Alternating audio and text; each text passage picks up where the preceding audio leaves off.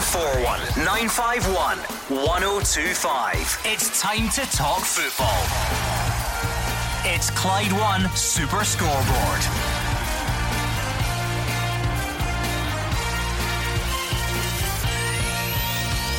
Good evening and welcome to Clyde One Super Scoreboard. Goals, penalties, and red cards galore at Pittodrie as Rangers strengthen their hold on second place. Celtic remain clear at the top after a straightforward win against managerless Hibs.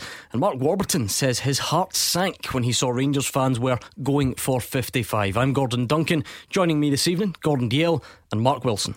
Well, how exciting is our season? It's going from strength to strength. I mean, years gone by people have moaned that there's been no excitement, there's been no real challenge. Well, I think this year's the total opposite, and last night was no different. I mean, so much excitement, quality, and controversy this season, but last night just played up to it. So much quality, first and foremost, all over the part, all over the fixture card, some cracking goals but also so many talking points. So it's going to be a busy show tonight, I'm guessing, Gordon. Uh, Gordon, as always, we don't want to lose sight of the actual football. Mm-hmm. It's easy to get bogged down in refereeing decisions, and I'm sure, I'm sure we will.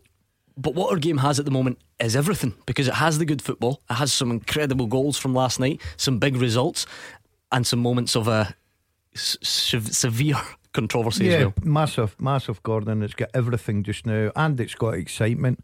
Um, we're back to the old uh, talking points about you know not just the not just the referees, but the game, the standard, the goals, the players, the managers' comments, and I'm, I can't believe you've not uh, told Mark we're on at ten o'clock tonight because I think that's where it's going to be. But I was I watched the Aberdeen Rangers game last night, and I must admit. I thought it was one of the most exciting games of the season. It was terrific. It had everything in it six goals, penalty kicks. People will be on here tonight, you know, debating different decisions. Brilliant for Scottish football, I think. And Mark, you were at the Celtic game as well. Yeah. Was that just a, a sort of routine uh, night at the uh, office? Uh, yeah, it was. It was routine. Um, I must say the the first ten minutes was frantic. It was quick. You know, Hibs looked like they were setting up to have a real go at Celtic, like they've done in the past. But then once Celtic took over after that initial ten minutes, Hibs fell away and looked a shadow of the team that they were under Neil Lennon. But I thought Celtic going forward look very, very good, very, very quick, loads of pace in our team, and Toljan coming in at right back just gives them another attacking option. So, um, very routine, but very impressed with Celtic last night. The number you need to get in touch is 0141 951 1025. If you'd rather tweet, we are at Clyde SSB. There's so much to get through, so many talking points. So if you think there's something that we haven't discussed and you're saying, why are you not talking about this? It's very easily fixed. Pick up the phone, you tell us about it. 0141 951 1025. Let's get stuck right in and hear from Steven Gerrard. He says his Rangers players sent out a message with the 4 2 win at Aberdeen.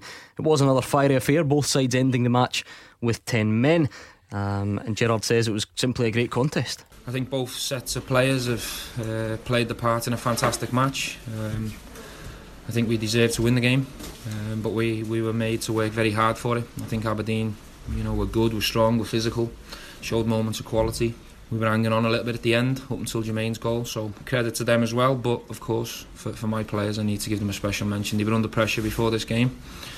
You know people talking about we hadn't had uh, a good result against Aberdeen and we obviously felt our performances felt a little bit hard done by by that, but it, it was what it was. So we were under pressure. Rangers v Aberdeen, you know, a lot of emotion. Both benches, a lot of emotion, a lot of emotion on the pitch. They're physical, we were physical. Goals, sending offs, Buchans. Um, it had a lot. So you need to credit the players. I mean, this is the reason why we all love football at the top.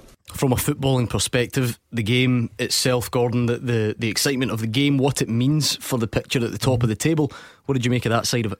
Yeah, I thought it was. Uh, I do agree with the Rangers manager. Um, I thought it was a terrific um, football game. I really did. Some good quality um, goals. I thought Morelos' second goal was absolutely stunning. I've got to say for a for a young lad.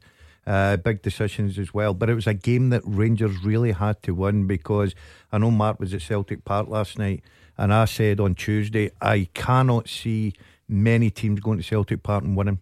If Rangers, if Celtic are going to drop points, it'll probably be on the road but I can't see many teams going there. So I think I think most people would have recognised that Celtic were, would have been massive favourites to get the three points. Rangers could not afford to go up there and lose a game. Job done. They've got their three points. They're still in there. They're still fighting. When you look at the points total, Mark Wilson at the moment, Rangers on 51, Aberdeen now on 46. Kilmarnock are also on 46. How significant a, a night was that, do you think, yeah. in that portion of the league? Yeah, I think it's a, a huge night. I mean, we've all gave Kilmarnock um, plaudits this season, and rightly so. Aberdeen, again, up there and fighting and taking points, you know, off, off either, uh, you know, Rangers and and Kilmarnock and things early on, on the season. But I think last night was was a huge, you know, point in the season where Rangers and Celtic will now start breaking away. I think that points gap is is too much, and I think Rangers and Celtic will stop, uh, will still drop points. But I think Aberdeen and Kilmarnock will struggle to close that gap. And now I think it's up to up to Rangers and Celtic where they go. But just touching what Gordon says and what I said at the start of the show, it was a, it's the quality of our game this season. It's it's so impressive. I mean, just I caught the highlights of the game because I was at Celtic Park. But some of the goals and some of the play in the game at Pittodrie, fantastic. Same at Celtic Park, and that I think that's what's so pleasing across the board. So much quality in our league this season. And maybe just um, I know we always touch on the the two big teams, but you're talking about quality of goals. Jake Hastie, yeah. Motherwell last night, unstoppable, a fantastic actually going for mm. contender of goal this season. Gordon. Did he learn that at his loan spell under you, Airdrie? Yeah, yeah I, was going to say that. Always, He's to. I always, always listen to Mark Wilson telling me every time I played fullback, I always showed the winger inside, just showed you what he knows. yeah. There was another side to last night, of course. Alfredo Morelos and Scott McKenna both sent off uh, for clashing. It was the fourth red of the season for Morelos, his third against Aberdeen. He did get the first one rescinded, remember, and the club have now appealed that decision. That hearing will take place tomorrow evening. Speaking last night, Gerrard says the striker will need to make some changes. I think for him to go to the next level um, or to improve, he, he, will have to channel um, his aggression. I'll be honest with you, I haven't had the chance to analyse the incident, so I can't tell you whether Scott deserved the red or why, whether Alfredo deserved the red. But they've had a fantastic battle up until that point. Scott was physical with Alfredo, Alfred, Alfredo was physical with them. Two, two top players. Um, unfortunately, they've both ended up with red cards. Uh, whether they deserved it, I'll have to analyse it. Right, we'll get to the other incidents because there are so many. Let's start with that one Morelos and McKenna. Just briefly, sort of in a word, did they both deserve to get sent off? In my opinion, yes. Mark Wilson? I'm going to agree with Daz in this one. Yep. So both of them deserve I think to both of them. Yeah. yeah. All right. What do you think? 0141 951 1025. Thomas is first up. He's a Rangers fan from Barrhead. Hi, Thomas. Good evening, gentlemen. Uh, first of all, I agree with the, the boys and yourself. I think it was a great advert for the Scottish game last night. Um, and everything, good football as well. Let's not forget from both teams. Um, refs come in for a lot of criticism. I thought Madden got all the decisions spot on, pardon the pun. Uh, and like the panel. I agree both men deserve to go. I think uh, we've appealed the red card just so that he's available for Kilmarnock. Other teams use the system. It's there. It is a loophole. It's it not uh, just just to be clear, Thomas. The the, the hearing's tomorrow, so mm. that, that actually won't really come into play on, on oh, this right. occasion. Right. Okay. But what my main point is is Alfredo Morelos himself. When he plays, he's unstoppable. And he showed that in the first half against Aberdeen. I mean, his two goals, especially the second, were exquisite. The problem is whether it's Pelly or Alfredo Morelos, he's no use sitting in the stand. And that's happening more and more often. It's acts of petulance that are making referees make decisions. Not everyone is deserved. I thought it was deserved last night. But he does make give the referees a question to ask. And he's going to, it's going to happen more often. I remember Willie Johnston years ago, just after the Cup Winners' Cup game, get sent off again and he asked for a move. He said, I'm going to cop a heavy six month ban here. He said, I need to move. So he got moved to West Brom. Um, even he didn't get sent off four times by January and three times against the same team. And I think come summer, between now and summer, Morelos should be on probation. Great though he is, no use to in the stands. If he can't tone it down, then we've got a decision to make in the summer. I think we could get good money for him. There's a lot of money floating about. I think there's a team would be willing to take a chance on his temperament. A team with a bigger pool. We can. We've not got the pool of players to afford Morelos to be sitting in the stands as often as he is. And it's unless he has a major change in personality, that's not going to change. And doesn't matter who it is, Pelly, Willie Johnston, Morelos. No use to sitting in the stands. I'm afraid. Wait increasingly lengthy suspensions. I've got no doubt we'll get some calls saying they disagree. That you know they, will defend Morelos and don't think he should have got sent off. Um, but j- just taking the red card for what it is in terms of it happened. in that respect, we saw the two sides of him, didn't we? Because yeah. when he's on form, Gordon, he is verging on unplayable for certain defences in our league. And we saw that last night I, as well. I must admit, I loved watching him. First half, I thought he was absolutely terrific, Gordon. I really did. Um, he just he played with a freedom. His goals were different class. His movement was good. He's one of those players. If he's in your team, you love him. If you're playing against him, he is a nuisance. Now, I think you've got to pick. I don't think that all the talk in the world will stop Morelos behaving the way he behaves.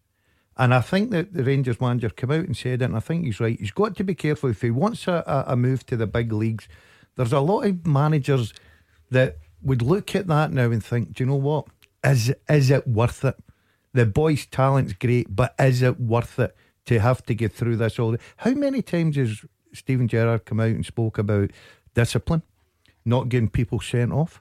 He doesn't listen, Gordon. So you've you're either got to accept that side of him and say, well, for what he gives back, and he's a top goal scorer. You have a look at when both teams went down to ten men last night. Aberdeen started dominating the game because they had nothing. Rangers had no Morelos up front to go and get them their free kicks, take the ball in, build the play for them, get them up the park. It was a massive miss to them. And um, I just think he's got that nature. I, I'm not making excuses about young lads. I don't think that will be an excuse either. He's just got that born in him. And I don't think that anybody is going to get it out. But that's that is a problem. Eh, you just said it there. I think he's a quality footballer. We've all seen it. You know, last night was probably one of his top performances before he gets sent off. Great goals, and he's done it all season. But Daz just said it there. The problem is he doesn't listen. Now, if a bigger team wants to come along, they check out every part of your game. It's not just about scoring 20 odd goals or whatever. If they think you don't listen, well, if you're not listening to your manager about mm. that discipline, well, you're liable not to listen about other things. So nobody you know, guys, top teams might not be willing to, to take a chance. There is, there is, another side to this, of course, in that a lot of Rangers fans don't think he should have been sent off, and mm-hmm. Rangers clearly don't think he should have been sent off because they've appealed the decision. So let's take a look at that. It would have been for for violent conduct. So I've read this a few times this season, but I'll yeah. remind you, not my rule. This is the rule. Violent conduct is when a player uses or attempts to use excessive force or brutality against an opponent when not challenging for the ball or against a teammate. Uh, team official, match official, um, and so on, regardless of whether contact is made. Was yeah. it was it that? Yeah, it was excessive force. I mean, you if you so? if you if you stamp or whatever you want to call it in between a player's legs, well, it's excessive because you shouldn't mm. be doing it. Yeah, except it's not though, based on what we've seen this season. Yeah, he kicked out of Scott well, McKenna previously, yeah. mm. so that got rescinded because it wasn't excessive force and it wasn't brutality. So surely, and I'm if we're using that as an example, I'm not saying that's right. If we're using that as an example, surely he's got a great chance of winning this one. Well, we don't know. Um, we'll just have to wait and see what the verdict is. The problem for me, Gordon, is simple. He's putting himself into these positions time after time after time. And the Rangers manager must be trying to chat to him and saying, look, you've got to be strong, you've got to be, you know, consistent to get away out the road. People are going to pick on you because they know that you'll respond to that. If that was his first sending off last night, I would totally agree with but he's been sent off for okay, the one up at Aberdeen uh, get reversed, the, the, the thing mm-hmm. got reversed. But you look at him at every game and there's always that little thing in your head, the wee nagging down your head if something happens here, Morelos will get involved in it. And I don't think the Rangers manager can get that away from him. 01419511025. Again, I'm seeing lots of tweets along the lines of, ah, I see, well, seeing you're not mentioning this incident. There have been a million last night. Just give us a call and you can mention it if you think we've missed something. Uh, the next obvious one would be Allan McGregor. He slides out, the studs are up, he catches Lewis Ferguson. Is that serious foul play or not? Do you want me to go first? You shouldn't. You, well, should, you shouldn't the fence. I'm, I am certainly not sitting yeah, the fence. I think it's a straight red card. Yeah. You do? Yeah. I, One million percent. I, I, I can't see how you can defend. And I've heard people come out and saying goalkeepers protect themselves. Well, they, they do though. And I'm not, again, I'm yeah, not saying that's right, but, but, you see it quite often. Maybe that, not that often. That for me last night was a straight red card, and it's apparently penalty kick. Mm. The rule that would fall under would be serious foul play, a tackle or a challenge that endangers the safety of an opponent or uses excessive force or brutality. It must be sanctioned as foul play. Uh, yeah. that, that's the bit of the rule. D- does it fall into that for you, I, Mark I, listen, Wilson? Totally. I mean, when you see it and people are saying, "Oh, you, when you slow things down, it looks worse." I, I look bad in real time as well.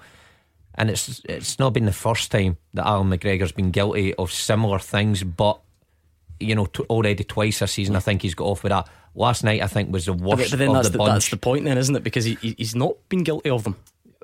Well, yeah, that's he's been found not guilty of them. But last night, any other player, anywhere else on the park, does that to an opponent, that is a mm. straight red card. So, in my opinion, I don't see how anyone can argue about that one. Um, just my opinion, should have been a red card and a penalty. But once again, no decision was taken. Graham is a Rangers fan from Larkhall. What's your take on all of the above, Graham? Um, hi there, first time caller. Um, I, I, must be the only one that's got this opinion on Morelos, but I, I, don't see that as a as a red card. Well, I don't think I you're think, the only one at all, Graham. I think if um, if you looked at it, if McKenna doesn't react, and McKenna's reaction was worse than Morelos, he kicked him in the face. He's lost control and kicked him in the face. If McKenna doesn't do anything and just gets up Morelos wouldn't even have been booked, in my opinion, because it's it's it's got to come under his violent conduct. You can't. I don't think anybody even in the panel can say. Mm. What he done was violent conduct. Where he, how how hard he where he put his foot. Was it was it not? Did McKenna not react to Morelos? Because well, remember when again, McKenna, I don't, I don't, think I don't think that's important because you both yeah. said that Morel, that McKenna deserved to yeah, be sent oh, off. definitely. But um, I think I, I, think McKenna. That's why Aberdeen didn't appeal because if you look at the, they still might. I think I saw an article. I think it was in the Daily Record. I might be wrong, and it was saying that Morelos will probably win the appeal, and I would genuinely think he would win the appeal because the ball's out of play and it goes by violent conduct. Yep. And what he done was not violent.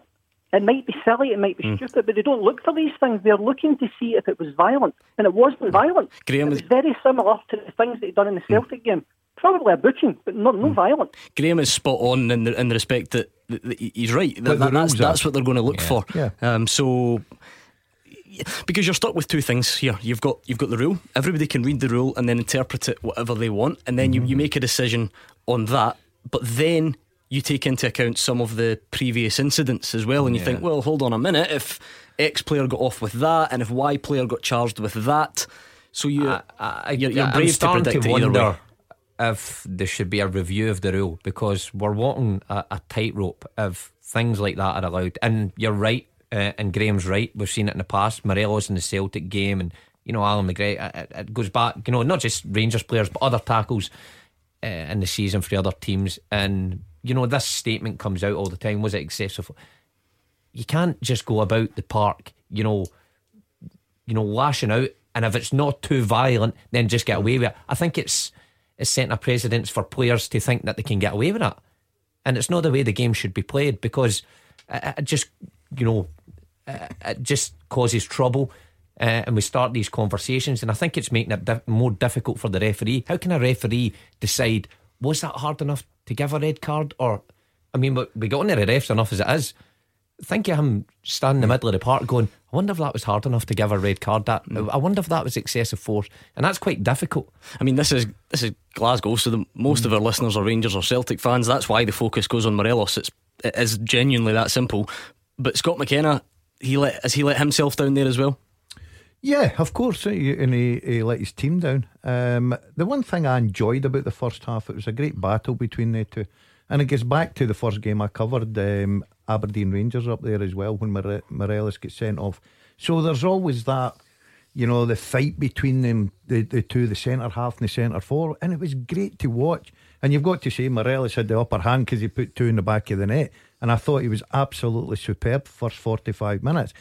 McKenna, yeah, he he stood up. The minute he gets up, he knows he's off the pitch. And, and and I thought Bobby Madden called that 100% mm. right as well. Gordon, you'll have people that will disagree. That's what the game's all about. That's what the talking points are about. Me personally, I'm with Matt. I don't think you can go about and say, well, it wasn't violent conduct. If you're doing that in a game, he's reacted to that. I thought the referee called that one right. Two of them deserve red cards. 0141 951 1025. Plenty more on that, I am sure. And we'll hear from Brendan Rodgers after Celtic's victory after the travel with Amber. Clyde One Super Scoreboard with Thompson's personal injury solicitors. Compensation. They know the score. Talk to Thompsons.com. Gordon Dalziel and Mark Wilson are here with me, Gordon Duncan, on tonight's Clyde One Super Scoreboard. So many big talking points, some great games, some big results, some good goals, uh, some contr- controversial moments last night. So share your thoughts 0141 951 1025.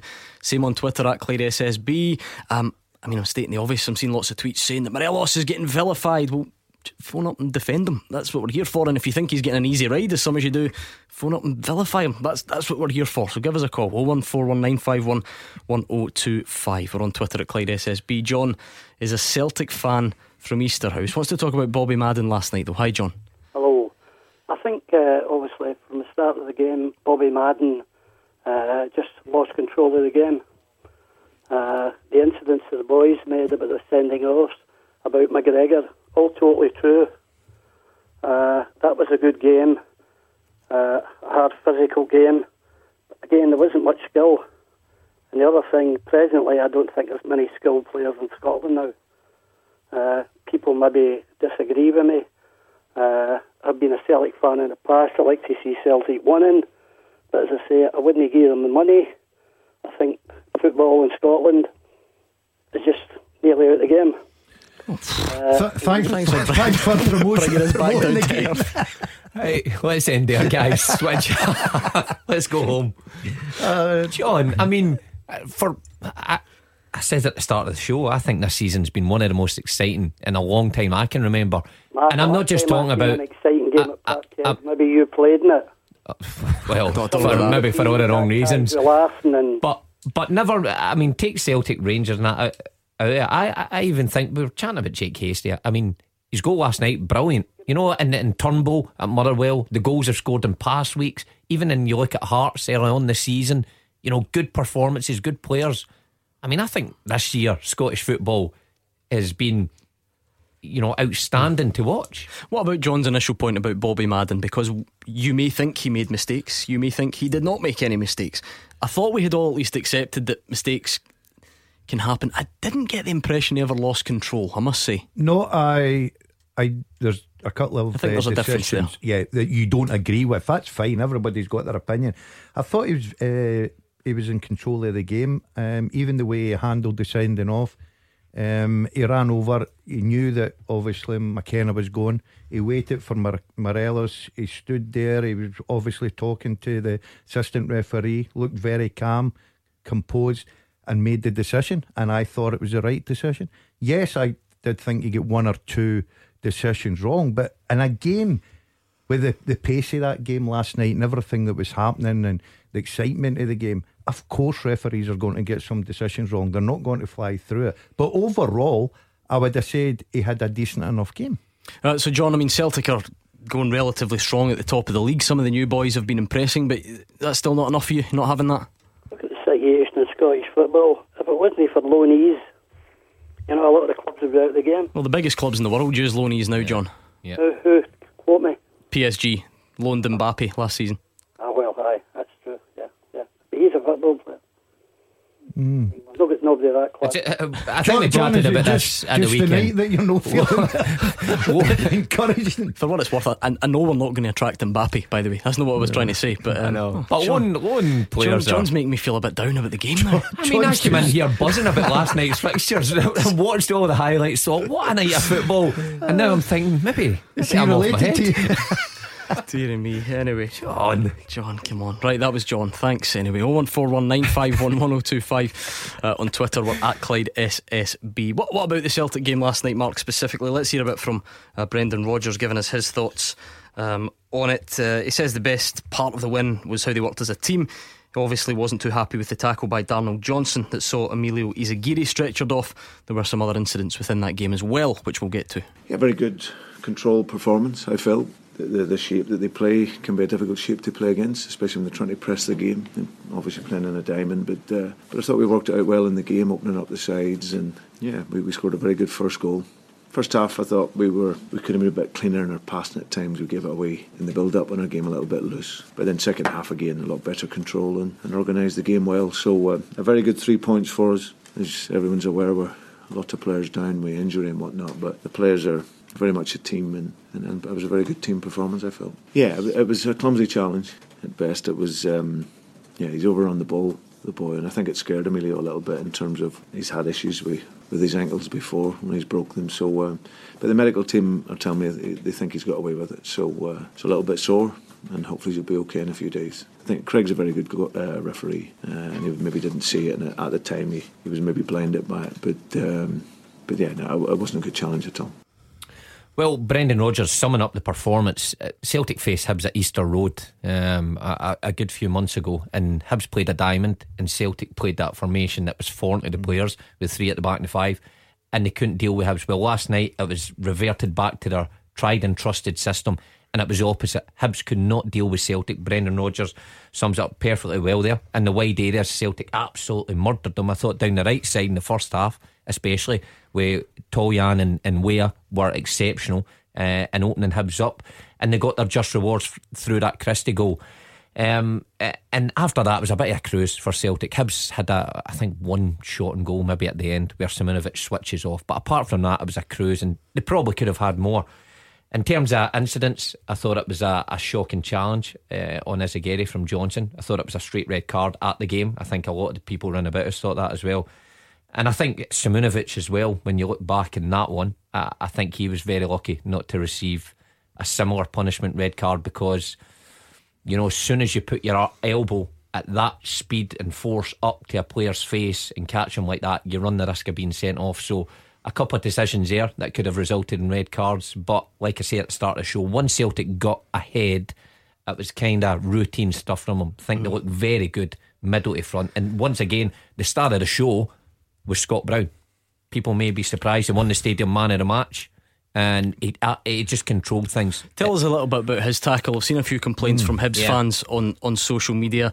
It's not on many of the highlight packages. You you were there. Yeah. Was he was he lucky? You well, describe it to as uh, you know well, it's had, not readily available. Yeah, he had one in the first half that I thought he was lucky to get away with a booking with that one. The second half, it was quite a hefty challenge. I think it was in Milligan. I think it was. And it looked a heavy challenge. Now, it was the opposite side of the park from us. I'm not making excuses. But at the time, we and the people sitting around me went, oh, that looks heavy and I was just wondering what card would be shown, and he was shown the yellow card. But again, Gordon, I've not seen television footage of that, and I actually heard Packie Bonner was sitting close by me.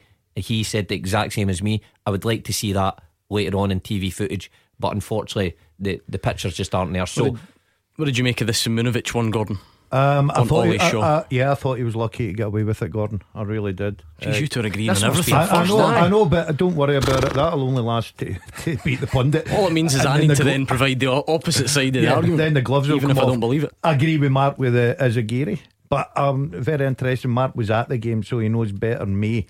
Um, and just having a chat with him before we come on here, you know, in my opinion, I thought that Mark was thinking Broony hashtag I love Broony should have been off the field last night, and all of a sudden he's dre- no, dressed up a little bit there. I think he admitted that. No, I said that. I was I a, like a, a heavy. I was a heavy challenge, and Millie he stayed down for a while. You know, the, the, the physios coming on, they looked pretty worried about how he, the boy was but in I the think, park. I think so, you feel he was lucky to get away with a yellow in the first half. That's what I'm saying. I think he could have picked up a yellow, so that would have been his second yeah. yellow. You know, so that that was my opinion. That, but for a straight red, I'm not sure. I can't be hundred percent sure, but I looked a hefty challenge. Um, I'm seeing lots of people are sending me videos of, of Oliver Burke taking what looks certainly looks like a, a dive in the game and asking, you know, are you going to get retrospective action for this? You can't because you can only get retrospectively done for simulation if the referee gives the penalty, for instance, at the time. So, mm-hmm. apologies, I don't make up those rules, but that's not a discussion. He cannot be retrospectively done for that because the ref didn't give a penalty. So, phone yeah. Hampden. See if they'll yeah, take your exactly. complaint. But the, the point, you know, we were chatting about it. He could have been booked at the time, but yeah, of course, since he wasn't booked, then it's nothing can be done yeah, about that. He didn't gain an advantage, so to speak. Uh, John's a Celtic fan in Bishopbriggs. What did you make of last night, John? Uh, hi, panel. How's things? Yeah, good, thanks. Uh, brilliant. Uh, uh, just a class performance last night. Strolled it as usual. Uh, not a goal conceded since we've come back for Dubai, and Scott Brown's looking a total different player. I just think him and Callum McGregor in the middle of that park's just something else. Uh, just that's why the points I was want to make about Callum yeah. McGregor. What do you value him it? And you think he's Worth noting, just just in terms of some an, another added aspect to the game, the sixth of February last night, his fiftieth game of the season for club and country. Yeah, Cal McGregor. Fifty on Yeah, the that's sixth of. February. See the see the big thing I think for Celtic just now, and we were all jumping on the same bandwagon about the defence. That's what five clean Yeah. sheets, you know, and they've still got a lot of injuries. I I've said Gordon, you know, going to watch Celtic, Rangers, and and you know the top two that I call them week in week out.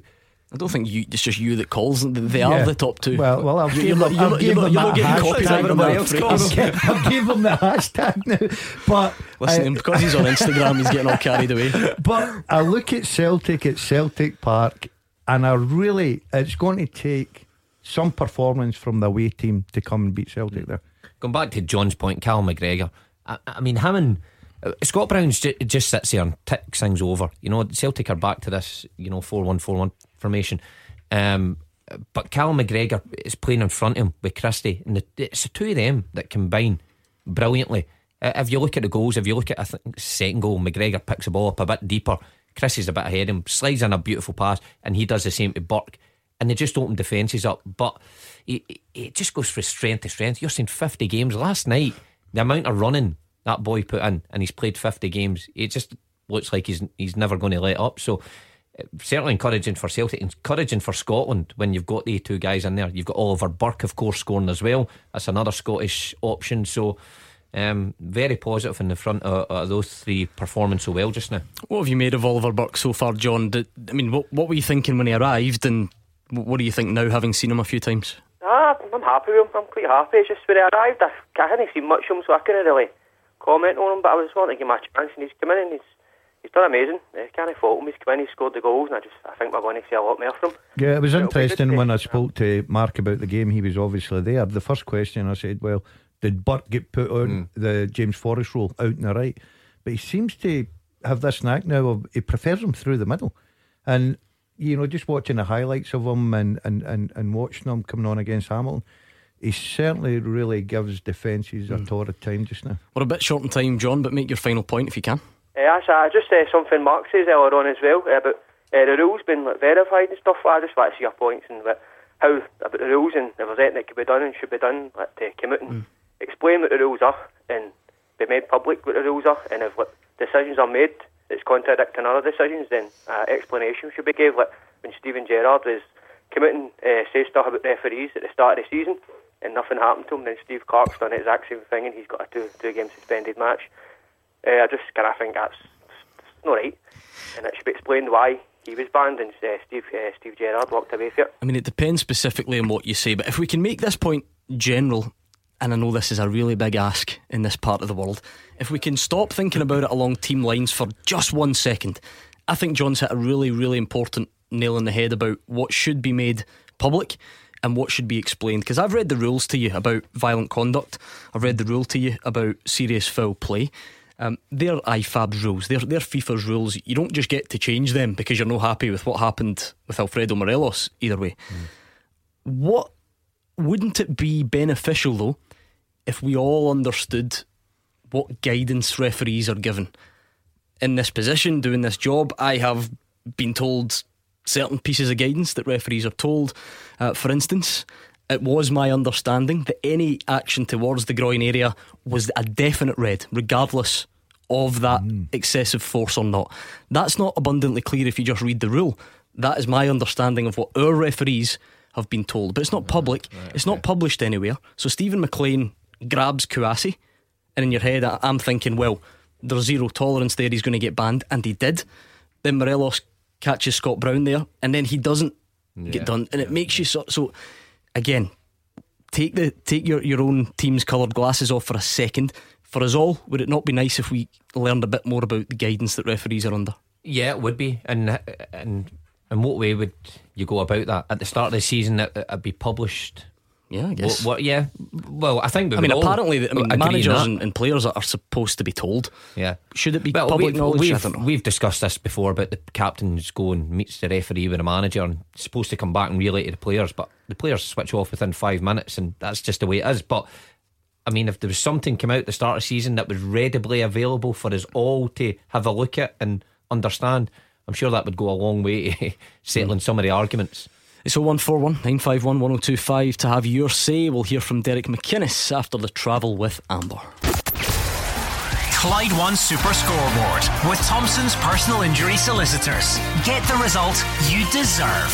Talk to Thompson's.com. Gordon Dalziel and Mark Wilson are here. Two ways you can get in touch on the phone or on Twitter at Clyde SSB. I keep saying it, but because I mean it. If you don't think an incident that you want to discuss has been discussed, just phone us and you bring it up 0141 951 1025 because there is a lot to get through. Stephen's on Twitter. He says the difference Scott Bain has made at the back's been different class. His passing ability takes away the opposition pressing game. Raffles says uh, Mushroom said Celtic were good mid to front. That's another clean sheet with players who've barely played together. I like this. This is a studs up challenge from Raffles on you.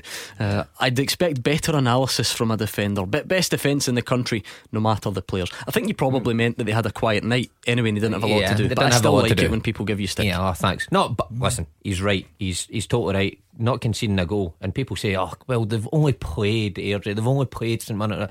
You still need to play them. You still need to keep a clean sheet. And uh, last night against a Hibs team that have attacked him all season, they had a quiet night. That's that's the only reason I didn't mention them. Scott's a Rangers fan from Cathkin wants to talk about the Celtic game last night, though. Hi, Scott. Hi there. Uh, he's- he's actually kind of covered it bit of points um, about the the dive and also the Simunovic one. Um, the Simunovic one, surely, if, if, if the Defoe one went to a panel or went to this um, compliance officer, and uh, the Simunovic one surely has to go to a compliance officer. There, there can't be, any, I can't see the difference. One, compliance, the, the Simunovic one is a lot worse, a lot worse. So I'd like to. Is there any reason why I wouldn't go to a compliance officer? Oh, listen, the same process kicks in for, for every player, Scott. The outcome might be not what, what you want or, or what, what someone expects, but the process does kick in with, with. The, the referee, as we've been through this season, um, if he didn't see it, if or if the officials didn't see it, or they didn't see the, the full extent of it, they didn't see the bit which should have been the red card, then that disciplinary process gets triggered. He will get the notice of complaint. Um, if the panel of three ex referees unanimously agree that it should have been a red. So it, it, it, really, it, it just comes down to that, Scott. It, he's not seen it. He didn't do anything about it. He's not seen it. Yeah, well, well, well, there we are. Um, but I, because Go a compliance officer then. well, that's what I'm saying. It's, it's not the compliance officer's role. What what has to happen first is those three referees would have to all agree that it should be a red. I'm not saying they will or they won't, but that's the bit where it can fall down, and you're never really going to. You don't. You don't get any more information, really. You know. Yeah. So do you? See, if you're seeing the Defoe one in the box had to go, I mean, nothing really happened there, but a guy gets elbowed in the jaw. No, but that's what I'm saying, Scott. No action got taken against Defoe either. So Yeah, but it went to a panel. That's my point. No, it didn't. Went to a panel. Well, How when do you know? did go to the compliance officer? so you're talking about the Defoe at the weekend? Yeah, see, see the Defoe one. It came out. Yeah. He, went to compliance officer. It went no, no, no, no, Scott. We we, said, we we get no information about what happened. All you know is that Defoe faced no action, and and that, so I, I don't really know what else you what else you're looking for in the process. yeah, that's not how I read it in, in, in the media at the weekend. That's not how I. Listen, I, no, not I, I I do get what you're saying. That's that's the impression that's given off is that, that people then look at it. But Yeah, you know, yeah. Gordon. Anyway, you both agree that Simunovic may well I- get pulled well, up retrospectively. Yeah, I thought, I thought he was. I thought he was a bit lucky, as I thought the Hibs player was very lucky. Uh, that is a straight, straight red. I was. I wouldn't even have a second look at that. He'd have been off the pitch. Simunovic. No, the Oh, sorry, Johnson, sorry, is Jo- Johnson. Was it- was it last Sim- season that Simunovic, I thought was a dodgy one. Last I've got to So you season say. think he could get retrospectively punished for that? Yeah, if they look at it, if it gets drawn to I their think, uh, attention, well- I think he could be. Well, I mean, it, it will be. Yeah. Last gonna season, aware. Ibrox uh, was it similar where he gets sent off with you know Mm-hmm. leading with his arm, and a lot said it wasn't a sending off. A lot says he, he deserved it. I think it's kind of on similar lines.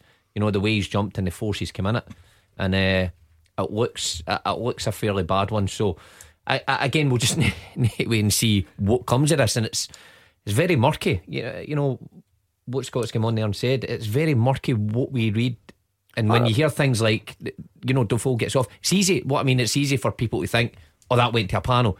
You know, because we just we hear this panel all the time without us really hearing what goes on behind the scenes. So it'll be interesting to see what comes of uh, both decisions from the Celtic game, if anything.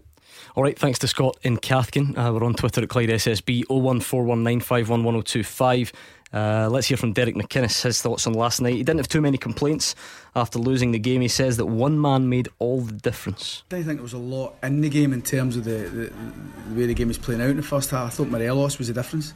I thought he was a constant um, menace and dragged with centre halves about. I thought he was very good. The quality of his second finish um, was top class, to be honest. You know, and yeah, you can pick the bones out of that one and say, right, can we stop him getting into feet there? But he's still got an awful lot to do, and I think sometimes you've got to um, applaud the play really and the, and the skill of the player. I thought it was a great finish. I think we're unfortunate with the penalty. I'm not saying it's no penalty because McKenna's appealing for offside.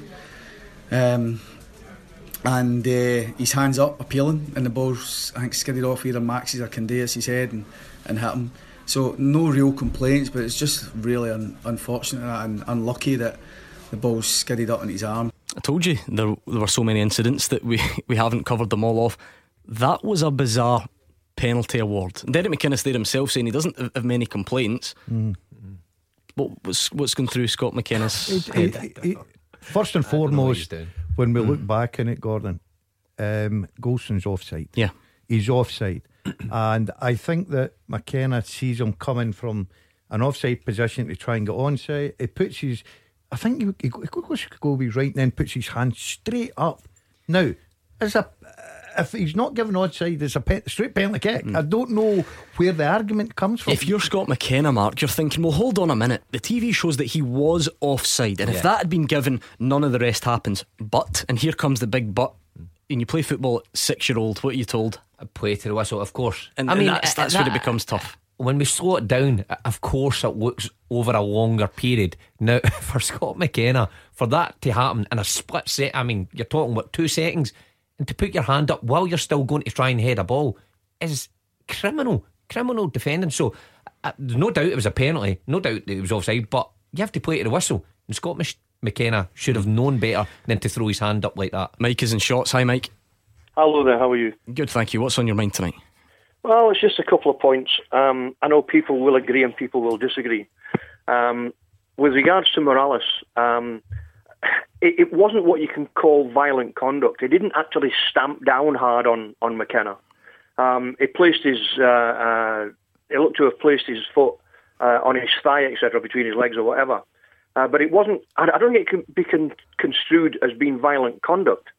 Um, Allan McGregor as well. Um, I'm not saying there. I've seen those given and I've seen them not given. Allan McGregor, when he won the ball and slid forward, his head was tucked in, and he didn't look at Ferguson. He wasn't looking in Ferguson's way, and he slid down and he had one of his uh, uh, legs up. Um, I think it's very, very hard to, to slide the way it is and, and have both legs on the ground because he was sliding sideways. Um, and, you know, uh, th- th- there's been quite a lot of contentious kind of decisions on that game last night. Ferguson had hold of Tavernier shirt. They both had hold of each other. It was kind of six and a half dozen. Um, so penalty claims do happen every week, and some are blatant dives. Um, Sinclair, no contact was made when I think it was playing Motherwell. Saw it was playing Motherwell. No contact whatsoever. I don't think that was brought forward to the compliance officer. And Celtic um, McGregor uh, did an acrobatic loop to get a penalty. I don't think uh, that warranted either. Uh, and I've just heard uh, your guys saying that um, um, he should have possibly been sent off. So it does happen. And I'm just wondering how uh, how the panel, um, you know, think about if it was violent conduct or not, because I don't think yeah. it was. Right, we're, we're running late, but be brief. We're never. Go- no one's going to agree on this, by the way, because no. how are we supposed to judge what is excessive force and yeah. what isn't? But you can give it a good go. Well, it, it's difficult to to say what is. Uh, I've just come back to the McGregor one, Mike. I, I think it is pretty simple to slide in and keep your legs on the ground. I, I don't think that's a difficult thing to do. I think Allan McGregor knows what he's doing. I don't think he's protecting himself. I think he knows exactly what he's doing, and he should have been sent off. Quickly, Gordon, we are really late now. I'm going to agree with the mushroom on a Thursday night yes. for once. Yeah, so we'll go with that. Uh, we can't we can't decide that people will disagree with us, Gordon. But in my opinion, I thought the two sending offs were right, and I thought McGregor should have been off the pitch. Beat the Pundit. With goals in the Scottish Sun, the SPFL and EPL latest every Monday, Wednesday, and Saturday.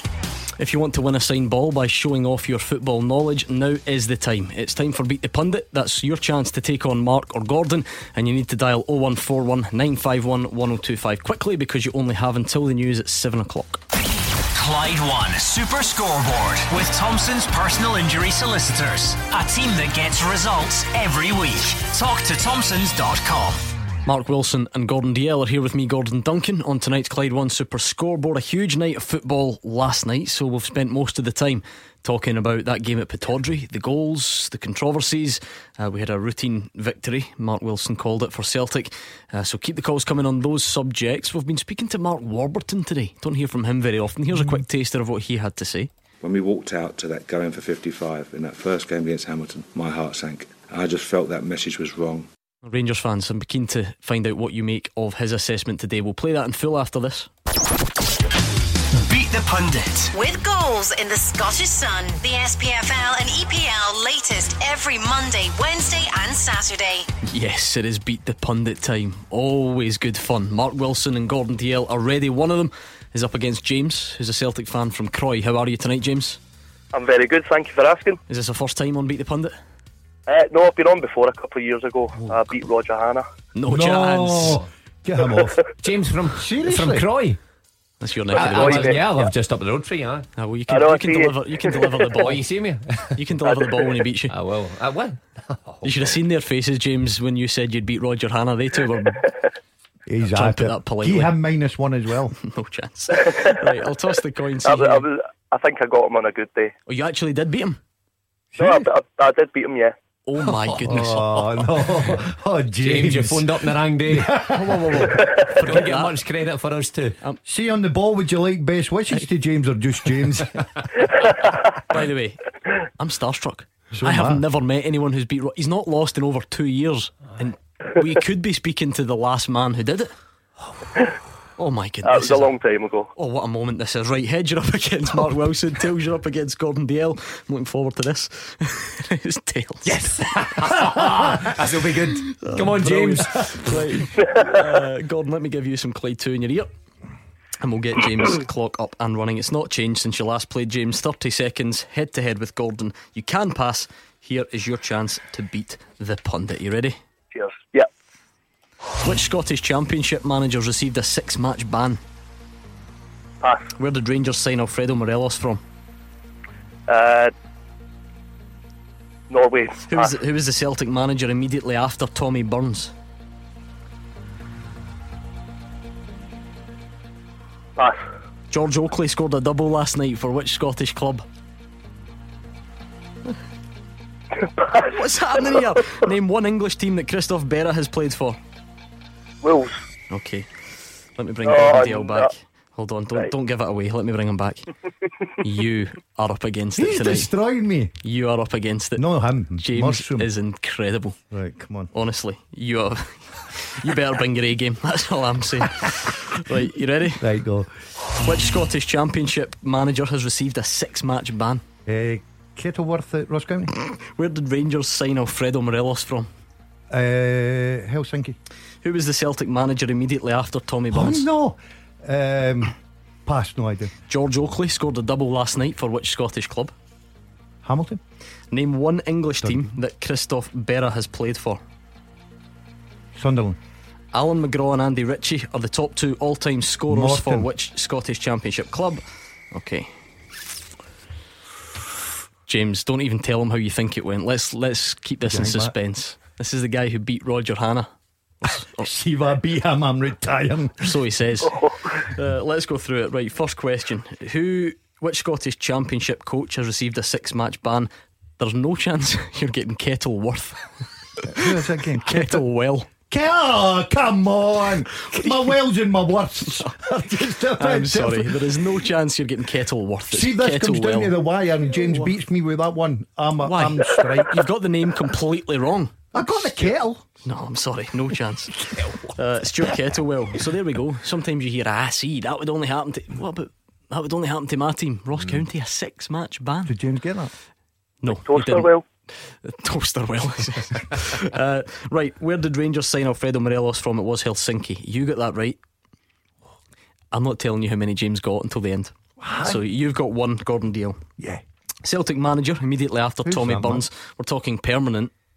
Wim Jansen. Yes, Wim Jansen. Tell me, James. So you didn't got you didn't get that. You've only got one right so far, Gordon. Sorry, keep going. I've got two real. I've one and a half. George Oakley scored a double last night for which Scottish club? It was Hamilton. Yeah, got you that. did get that, so that's two. Christophe Berra's played for Wolves and Ipswich. Oh! So not Sunderland. So you've only got two.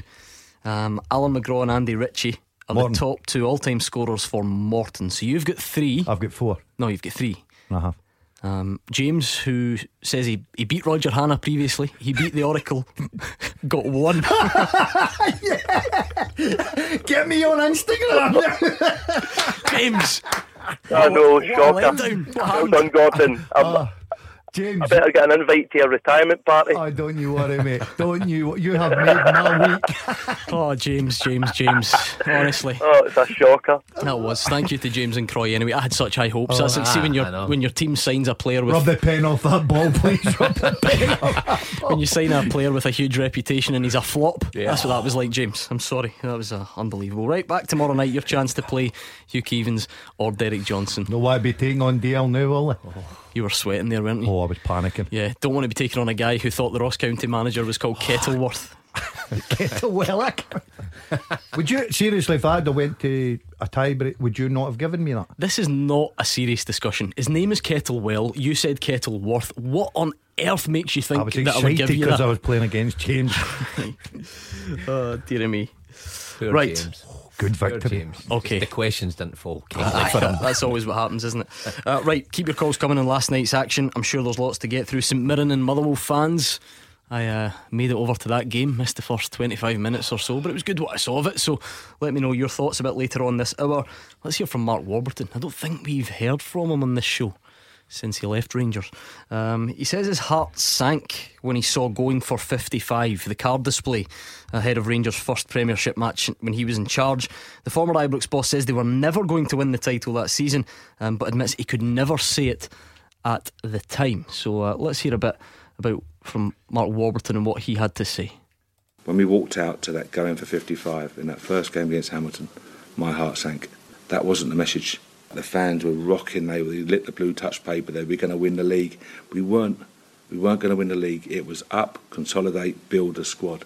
And I just felt that message was wrong from day one, because you all saw it. The stadium looked magnificent, but they weren't. They weren't going to go and win a title. And you can't say that at the start of a season. Sounds negative, but the squad was young. It was being built. We had free transfers, Joey and Nico and Clint Hill and that type of thing. It wasn't ready. It was building to consolidate for Rangers to go again in year three. And that's why when I saw that message privately, I walked back in, into my office with David Weir, and David Weir said it. What on earth is that? Because it was it sent the wrong message. Had it said Rangers back in the SPF, fantastic, you know, great to be back. That type of message. Uh, the, the, the Blue Boys are back. Anything but don't put up going for 55 because immediately the fans were just in raptures and that to me killed us from the outset. Rangers fans, I'm keen to get from you how, how you feel listening back to that because you're the ones that were involved and you know there at that time. What, what do you read into those comments, Gordon? Is that does that show you? I mean, i- is, he right to say that, or is that someone then that couldn't handle the, the sort of expectation that comes up here? I think that he realised what the you know the targets were, um, the expectations of the Rangers supporters, what size of club he'd come to.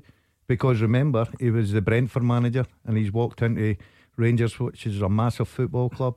And it'll be interesting, Gordon, because I don't think a lot of Rangers supporters will really appreciate.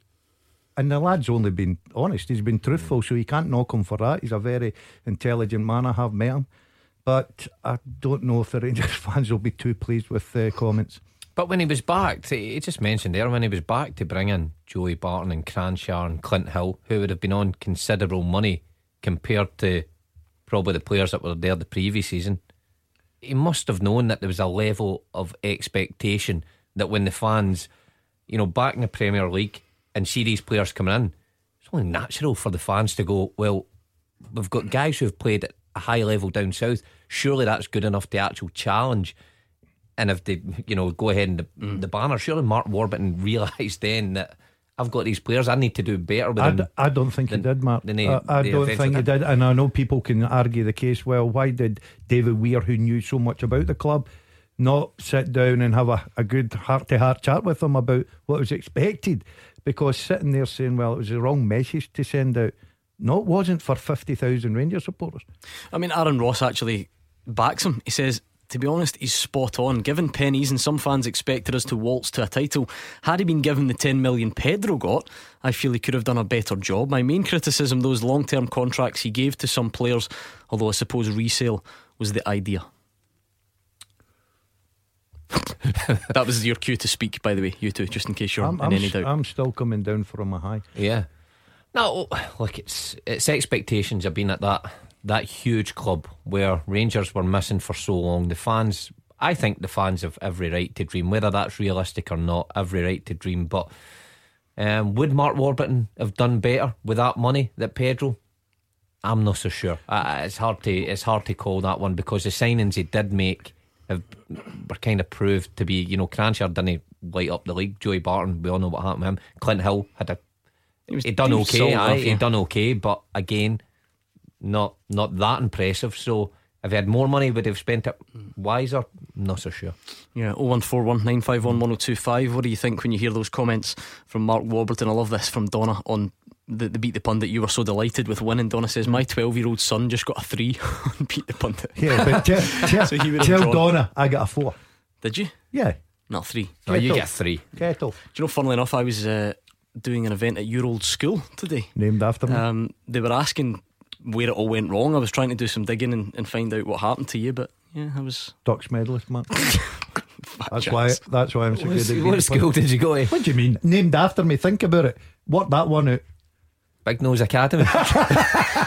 Honestly, there, there was there was pictures of you and everything. A young man called Jaden. Jaden, I was speaking to him. You were his favourite pundit. Yeah, he didn't actually say that. I just made that up. Anyway, DL high. Stuart's a Rangers fan in Anaheim, California. Not jealous at all. Stuart, how are you? Hey, good evening, lads, and thanks very much for taking my call and taking the time. I was, I'm actually calling up, as you know, about something else, but for Mark Ward, can I comment on Mark Ward? Yeah, absolutely. Warburton. I can't believe that. If you you know, there's songs normally go that your next title comes up in it, whether it's 54. That's part of it. It's excitement. Why wouldn't you want to believe in it? You know. And I'm even more surprised that Davy Weir saying, "Oh, what what the good is, is that?" I'm actually I'm shocked. I was in the Carolinas that night when the Rangers went to that ten day camp thing. Remember, he took them all there mm-hmm. and hid them for a week and everything. Well, we all flew out for the one game, which delayed the rain and everything. And Warburton was very, very positive and everything, you know, and it was it was tremendous, you know. So I, I'm I'm just baffled with that comment. It just doesn't match what he said that night to us. You know, does that make sense? I'm not talking. This wasn't a big audience. This was just like twenty of us, you know. I suppose- he was just talking away openly. I suppose in Yeah, I'm hindsight, it's it's easier to say it now than I mean if he's sort of he's Rangers manager and if there was only maybe twenty years, I mean for him to turn round and say, "Now with no chance uh, of winning this league," Yeah, I mean, don't then, they put it like that though? or you know that gets word gets out quick. You know that spreads round, and all of a sudden he's got a, his own fans kind of. You know, going against him, if you like. So I think it's, it's much easier for him to say it's now. Again, I, I just think when he was bringing those sort of players in, the expectations of the fans then get ramped up, you know, and, and they've every right to put on whatever stadium mm. display they like. But I just think it's simple, Mark. I think he realised the club's too big for him. I know it was a difficult job. I really do. I, do, I think Was that, was that Mark Wilson? And Mark, Mark, yeah, actually, actually, what you just said there, mate, was, was I, I, I agree with you. Now, I'm not saying he came out and said to us, we're going to win the league, we're going to do this, we're going to do that. He did not say that. All he said it was building and everything, but he balanced the young, like he said there, in a different way. We're balancing with the young guys and the older guys, you know. And you mentioned Clint Hill there. Uh, I mean, there's a guy that I know he was a bit older than everything, but he was he was tremendous. Okay, I'm biased. He, I flew back with him because he was back for his sister's wedding or something, and he just was amazed the way all the fans were. But for something like that to upset anyone is amazing. Uh, anyway, I, I I just don't get it, mate. It just don't make any sense. And I agree with you saying he's not going to say, "Oh, we're not going to win the league this year." Get it? He never promised us a league. He never promised anything. All he said was, we've got a team here, we've got older guys, experienced, younger guys bringing through balance, blah, blah, blah. And it was totally sensible. We never asked for anything more. But to say that now, I don't know. All right, sure. What was your other point? Because I'm, I'm keen to let you get Okay, on to that one. I'm so, I'm so sorry. No, pal. don't apologise. I just don't want you to run out of time. My other point was in there that that I've got mates in Germany and everything they do, and business wise, they're all text me this morning about the Rangers and Aberdeen game last night. Obviously, in America, in Canada, that's all been on. And then only in Scotland, everybody get on about the two senders off. It's unbelievable. And ESPN showed a clip there, that bit at the end with the Rangers fans singing to Jermain Defoe. Just a clip, you know, a bit of a joyful thing, of a great talk, blah, blah, blah, blah, blah. Everybody's revolting at how great a game was shown all around the world last night. And what we doing? We're complaining, we're going on about Morelos, and we're going on about, uh, Mick, no McFadden. I'm McKenna, sorry. McKenna. Um, the big boy, McKenna Yeah. uh, getting sent off. And yeah, enough has been said about it. So, you know, I'm not even going to go into that. Can, can I add one wee thing, mate, if you don't Go for mind? it, go I, for. I didn't say to the guy. You know how two of the papers said this morning that Morelos has been knocked back for the Colombian national team? Did any read that? Uh, must admit, I don't. I don't No, think I did. no. but Sorry, on you go Stuart. anyway, Stuart. It was a Mark Walker in the Sun and then someone else, and, and a Ah, name got was you. attached. Oh, blow for Morelos, blah, blah, blah. I was sitting with the future Colombian coach last Friday afternoon. Colombia have not had a coach for a year and a half because of a lawsuit between the federation and between a coach. And then the article said, Arturo Reyes, the new Colombian coach, he's getting fired round about 5 o'clock today when the U20s get popped at the America Cup and they haven't scored a goal and, and they've got one point. Arturo Reyes is a disaster. He's gone. The new manager is getting put in next week. They were told not to bring five players in, and one of them was, uh, "Don't bring him in. He's playing great. Leave him where he is. We're playing USA and Costa Rica. We need to clear out the U20s, bring them in, and then we'll sort something out." For legal reasons, they couldn't play. It's too deep to go into. But the new manager will be announced this week sometime. The fill-in manager was announced so they could get the license back to play again before uh, February 20th, and then the official manager will be announced. And the new manager, I'll tell you right now, it doesn't matter, is going to be Carlos Queiroz, okay? And there's your exclusive. There for we go. I like that. I like Oh, that from like Stuart that, in yeah. California. Stuart keeps some good company, doesn't he? Gets about. yeah, he was in. He was in. The, he was in the Carolinas. He's from California. He's hanging out with the new Colombia manager. That's, And Should in the employ him He's in rather the than. Daz. He brings me to the table than you. Absolutely, that was great stuff. Thank you, Stuart in California. 01419511025.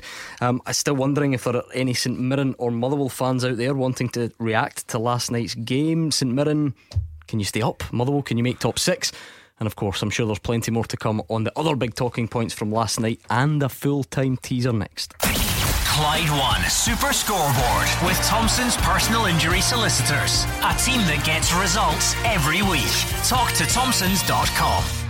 It is that time of the night when Mark Wilson and Gordon Dalziel tackle the full time teaser sent in by you. That's what I like about it. We don't make, make the questions up, you make them up.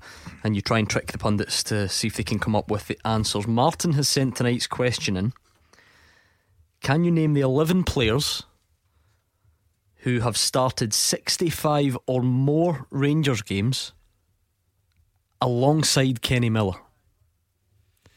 So, can you name 11 players that have started 65 or more Rangers games alongside Kenny Miller? And this is just the question that everyone can throw some names in because Lee McCulloch. they're all ones you'll have heard. At Clyde SSB, you can play along. Lee McCulloch is one of the answers. Yes. Good shout. Steve Davis. Steve Davis is another one. Yes. Uh, Nacho Novo. Nope. Davy Weir. Yes. McGregor must be the a goalkeeper must be one. The first time was he there at the first time? Hmm. Allan McGregor? Yeah. Yes. All right, that's four of 11, so we'll leave that there in the meantime. See if you can How good would this be if you managed to get them all right without any incorrect guesses? I'm not going to hold my breath, um, but we'll leave that there. In the meantime, you can play along with us. Let's get your tweets in at Clyde SSB, looking for 11 players that have started 65 or more Rangers games. Already had one uh, alongside. Oh, so you have naturally. That's a game uh, finish. 11 players that have started 65 or more Rangers games alongside Kenny Miller.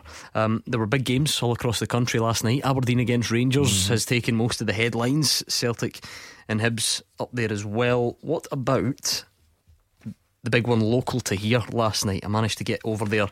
Um, not quite in time to see Jake Hastie's opener, I'm afraid. Had to catch up on that one.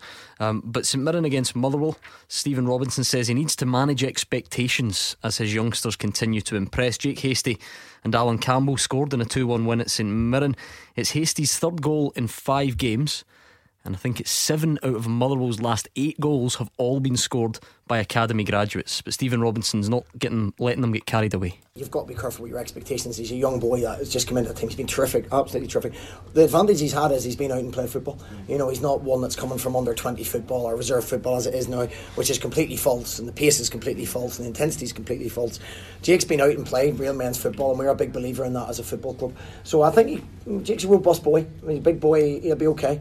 Um, Allan Campbell now, you know, you can see that he's just getting stronger and stronger with each game and able to stay in the team. So yeah, I feel it's right to take Jake out. Um, we will do, but certainly not at this moment Hayden is a Motherwell fan from Paisley. That was not a bad goal to set you on your way last night, Hayden. Yeah, it was a, it was a belter. Uh, good evening, Gordon, Gordon, and Mushroom. Hi. Hello. Uh, Hi. Quality show, and um, congratulations, Gordon, and your uh, big award tonight. Yeah, it was it was an easy victory to be honest with you. I thought I'd have had it a lot tougher, but no competition, was, mate. Ah, usual. Um, but it was just to say, I've, I've just dropped a Mother, uh, St Mirren fan off actually on the way home from work, so I wasn't allowed to phone you until I'd put him out the car. All right. Um, it was. Um, I was really impressed last night. It's great to see so many young players coming through, and um, to think that we've got players like Ross McCormack who who isn't fully fit, but to come into the team and things like that, I think things are really looking good for us at the minute. Yeah, I, I can't disagree with that. You know, you get back to what five, six, six games ago, and there was doubts. A lot of people doubting the Motherwell manager, and it was great to see him saying, "Right, okay, give the youngsters a chance, see what they can do." He's right there.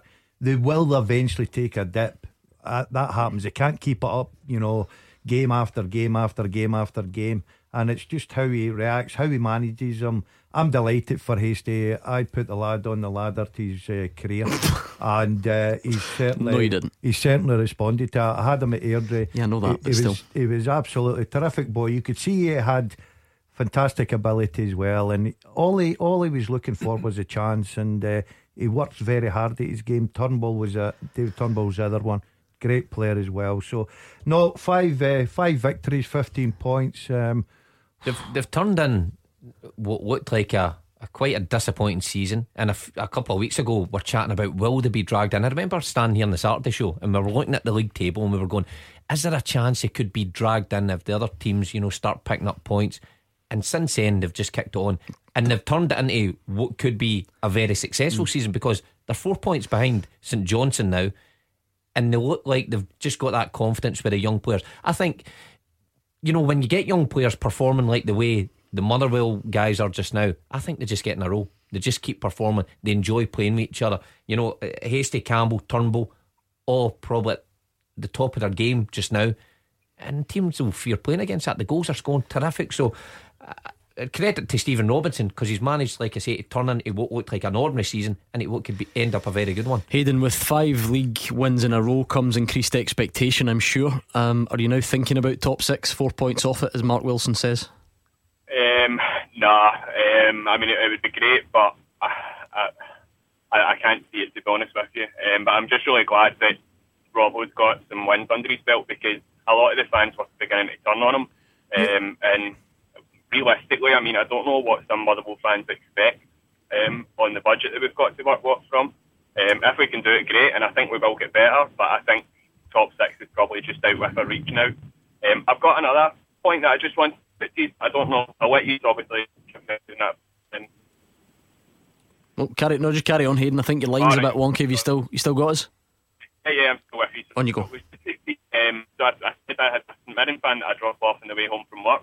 um, and he, he thinks that uh, Oran Kearney is very likely to get sacked.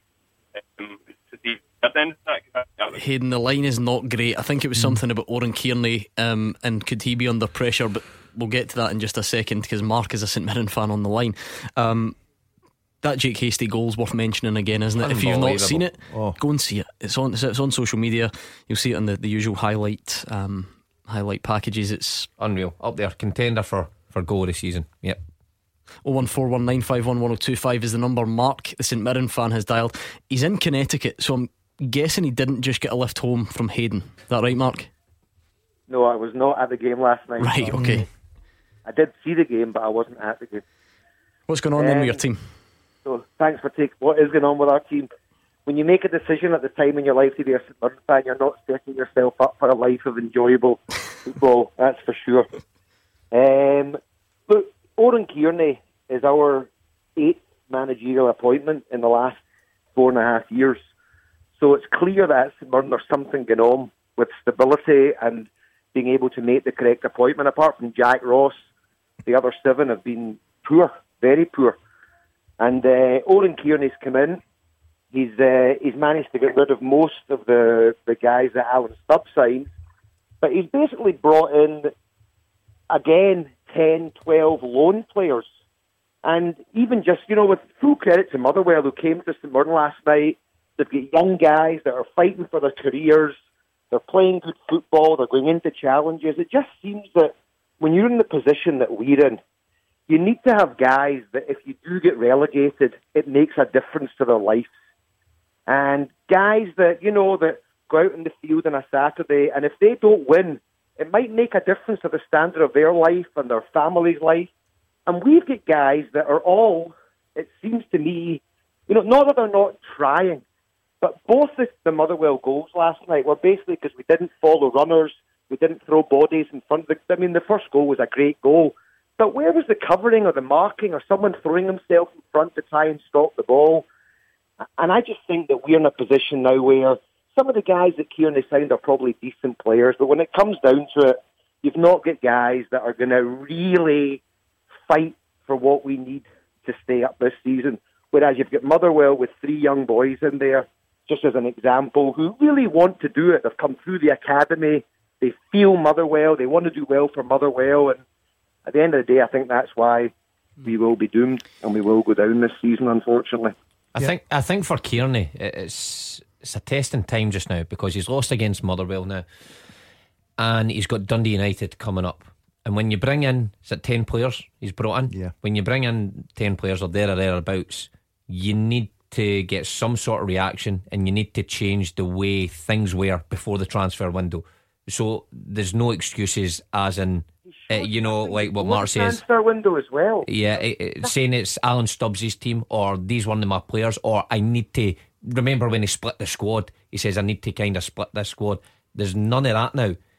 And if he continues to lose games in, in the kind of the manner he did last night, I know he had two fantastic goals, but very open last night. And if they lose against a, a team a division down, and I know Dundee United have got quite a big budget, but they're still a division below, then I think that causes problems for Owen Kearney. And plus, if you, you look at the last round of the Scottish Cup, scrape through, great comeback, but Yeah, I mean, you've got to give credit for that, though. You can't just spin Well, you it and can't say. give credit when they're 2 0 down at half time. I, you know, I, Yeah, but in the what I big mean- picture, that goes down as a huge positive. You can't spin mm. that into a negative just because they scrape through. I mean, they were down to 10 men for about an hour. Yeah, but it's still no ideal when you're playing against a team at the bottom of the championship and you scrape through with that close a margin. I think that's I that's think when you're down to 10 men, that goes down as a positive. I think St Mirren's biggest problem is that nothing's really changed. You bring in a new manager, you back him with 10 new players in January. Nothing's really changed. You look at people were telling me, for instance, Hamilton last night played very well, differently under Brian Rice, got a valuable three points. Dundee seemed to be improving. I watched St Mirren on Saturday at Ibrox, and I know it's a very difficult place to go, but I never looked at them and thought, yeah, they could fight their way out of this. I think, like uh, Mark said there, I think St Mirren in real, real trouble. Let's hear from Oran Kearney then. I feel, and probably the fans feel, and everybody around the ground feels, is I think the hard part's done nearly, where you have your goal, you're at home, the crowd's up, it's lifted everybody, and I'm expecting probably in my mind is to make sure that people don't go gung ho or get carried away. Looking for the winner to make sure that, that we keep the back door shut. And I don't know, we just we just the reaction didn't come where it nearly was like our goal nearly took a bit of steam out of us more than anything else, which was strange. And it was a strange feeling because there was three or four minutes before they get their winner, and, and we have ample opportunities to get up on it again and to go and just carry on with the performance that we had. But we nearly were, I don't know, we're tentative nearly during that three or four minute spell, and it's hurt us big time. So Mark thinks St Mirren are doomed, but Donny is a St Mirren fan from Paisley. I think you've got a more optimistic outlook, Donny. Yep, I think we can stay up. Uh, I think the players that have been brought in are superior players to what we had. Uh, the team just needs time to gel. M- my main worry is some sometimes I feel we maybe miss a wee bit of tactical genius as such.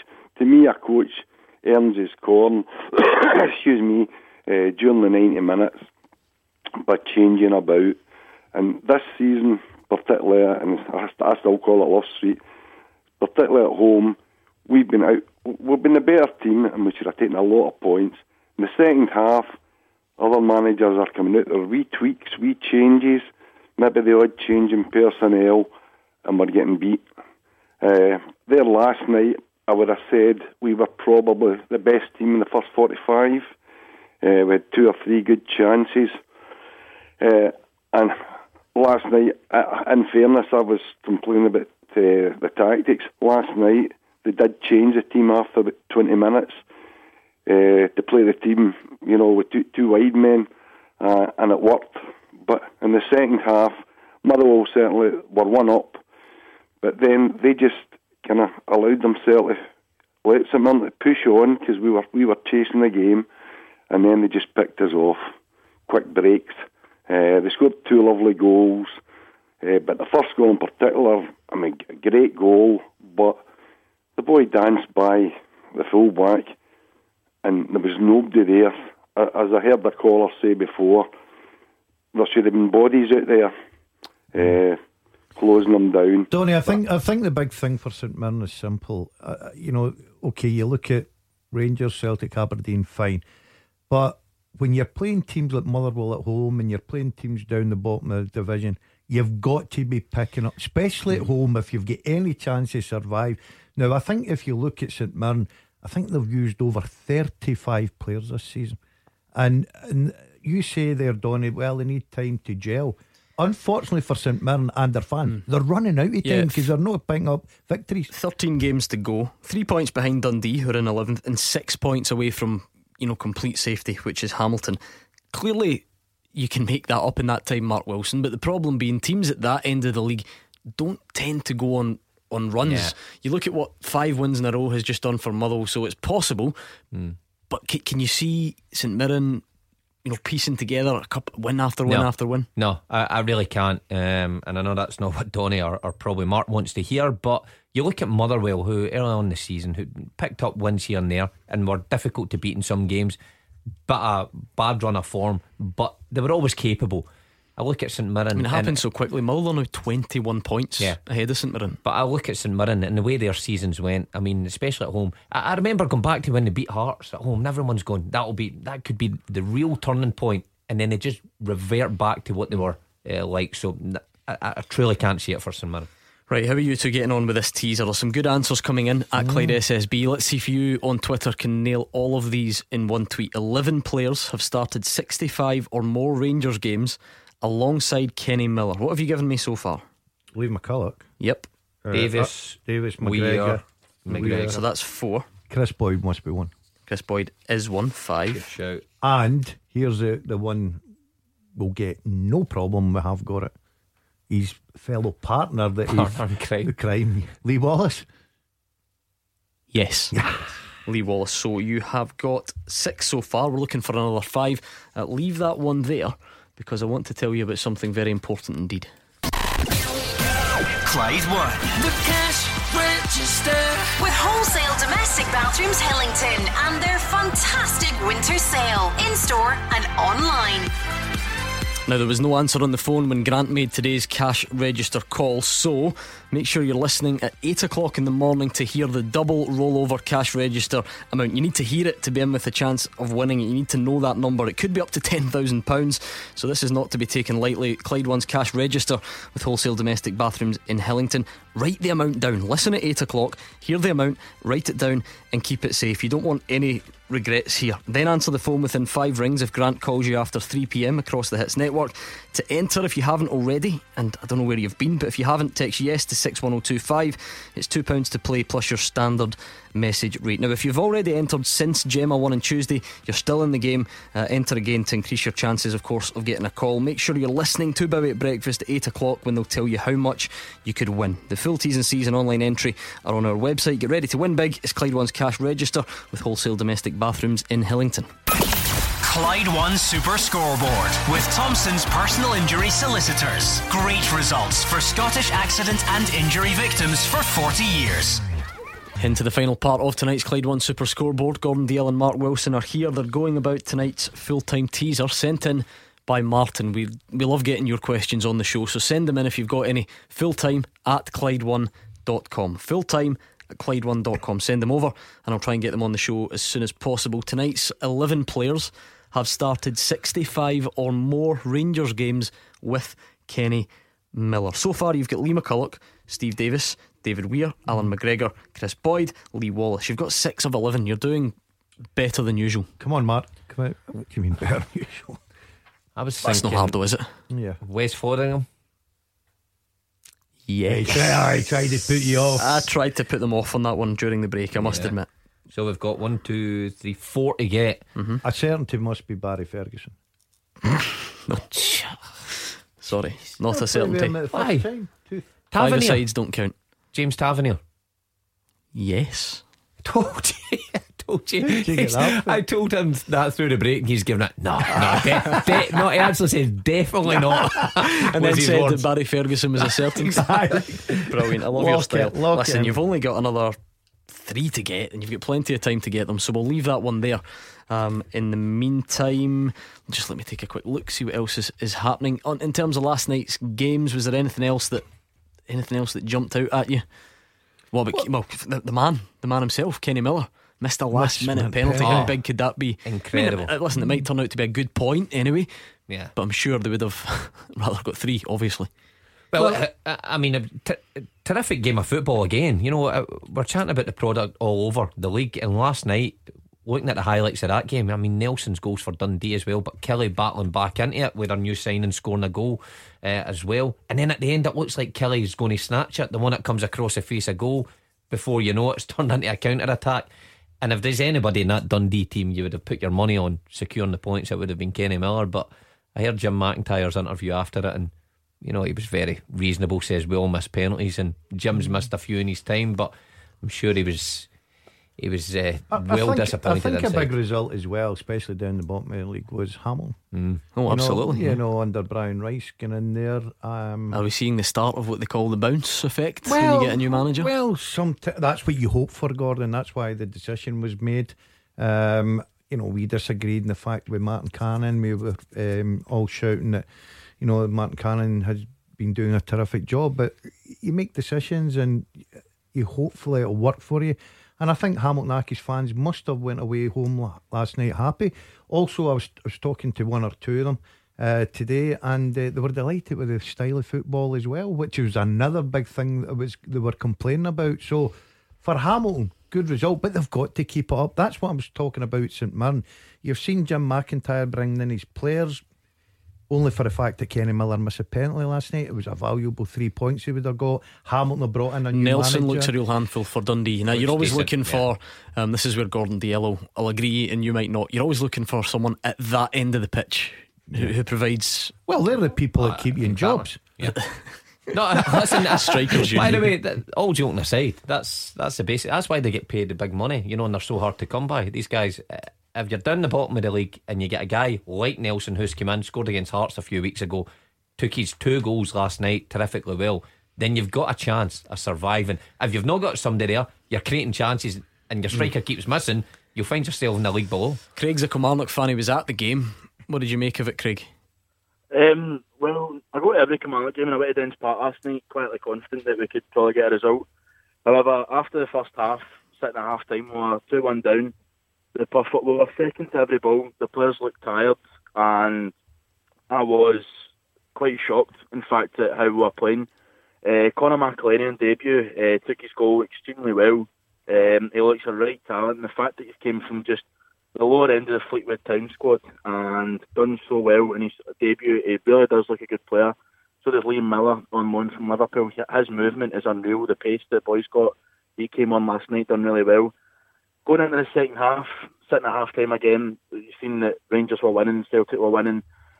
The, the the old firm was starting to get further away in the league and went into the second half, started playing really good football. Steve Clarke's obviously done something to it at half time, speaking to his players. Um, second half, again, we just had chance after chance after chance, and we just didn't take it. And it's kind of it's becoming quite a talking point for Kilmarnock season in the sense that the final third for Kilmarnock has just been non-existent. Realistically, Eamonn Brophy's not played the past few games. Kris Boyd's obviously out suspended. He was up at Pittodrie last night, but um, I suppose he's got his pundit duties and stuff like that. Um, we lost Greg Stewart.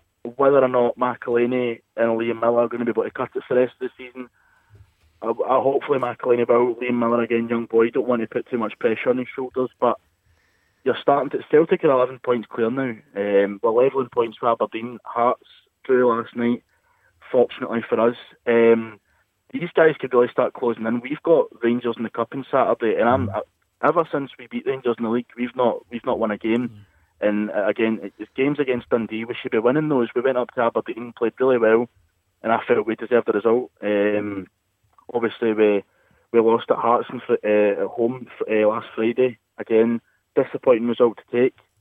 However, I'm just in the first half. I genuinely thought Kilmarnock's bubble had burst, but I'm fortunately in the second half. I was Came back a bit. Yeah, well, I I like how Craig slipped that one in there about Kris Boyd being up at Pittodrie. who, Um, obviously, a Kilmarnock player is suspended, so he was doing his TV. Listen, guys, he's working. He's, he's got a job to do. Can you see why that maybe doesn't sit right with some Kilmarnock fans? What are the rules, Mark Wilson? If if you're in, if you're unavailable, Yeah. Is it that I you, you're meant to turn up at home games, but not Yeah, necessarily I- away I- games? Yeah, I don't think it's compulsory. Well, in my time anyway, I, I suppose it goes from manager to manager, but in my time, all my clubs wasn't compulsory to travel to away games. But you home would go to home you games. must turn up. So, so is there, is there no, no issue then? Is that is that the way you see it? well, perhaps some, you know, some fans. No, I wouldn't say there's an issue with Kris Boyd. He, you know, what's he going to do sitting at Dens Park? I know people say, well, he's supporting his teammates, but he's uh, he's looking further on his career now. Once his footballing stops, what he's going to do, and he wasn't available. I don't think there'll be a problem at all. Aside from that, listening to what Craig's saying about the game, we're perhaps now at the stage where Kilmarnock have raised the bar so much, the expectation goes Yeah, up, that's and, and, and that's where you are. You're expecting Hamilton, you're expecting Kilmarnock to go pretty much everywhere and get a result, Hmm. give or take the obvious exceptions, and then when it doesn't happen, um, you I, start I asking like questions. Craig's excitement in the fact he's he's actually looking at Celtic top of the league and saying, "Well, they're getting eleven points away from It us." just shows you where they were. Well, Yeah. yeah. yeah, So he he's ambitious as well, thinking, "Can my team go on and really make a challenge?" I think no matter what happens with Kilmarnock, they've had a It was, it, was, it was always the problem, uh, and when the transfer window opened, how well they're doing. It happens to teams like Kilmarnock and uh, other teams in the league. When they're doing so well, the people come and pick their players. Now they lost Greg Stewart, Eamonn Brophy is in and out just now. You know Kris Boyd. So a lot of what they've done well in the first half of the season, you know, hasn't been replaced. Yeah. Maybe some potential there, but when you've got guys that are performing week in week out for best part of six months.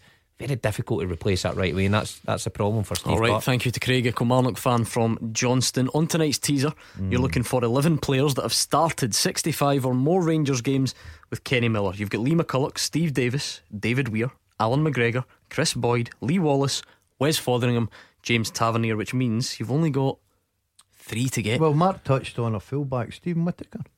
He must have played.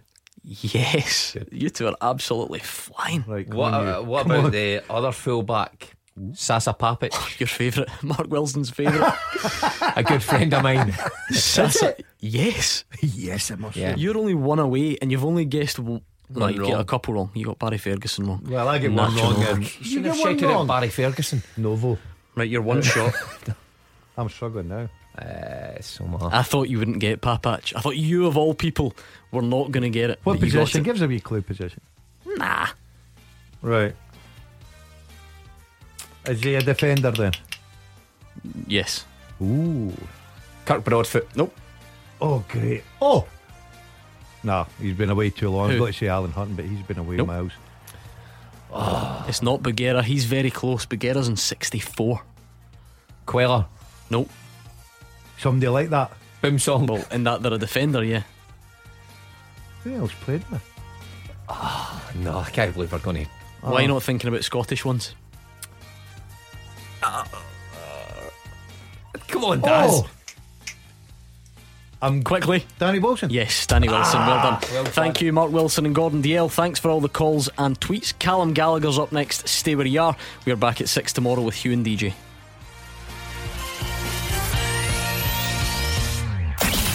Clyde One Super Scoreboard with Thompson's personal injury solicitors. Win the compensation you deserve. Talk to Thompsons.com.